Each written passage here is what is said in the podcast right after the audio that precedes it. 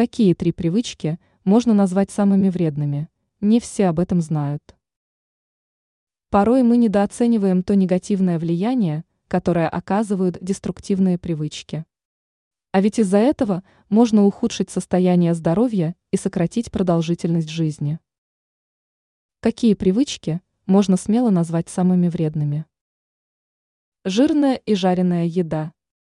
Если питаться вкусными, но вредными блюдами, то можно нанести серьезный ущерб организму. Постоянное употребление майонеза, фастфуда, полуфабрикатов и жареной еды становится причиной многих заболеваний. В частности, отмечается ухудшение работы сердца за счет повышения уровня холестерина.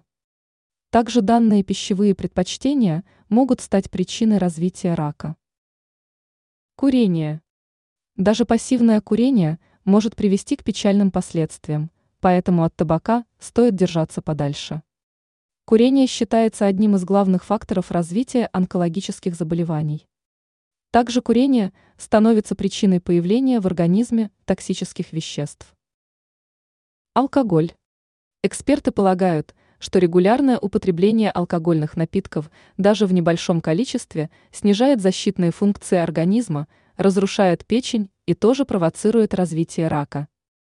Также алкоголь не лучшим образом влияет на сознание человека.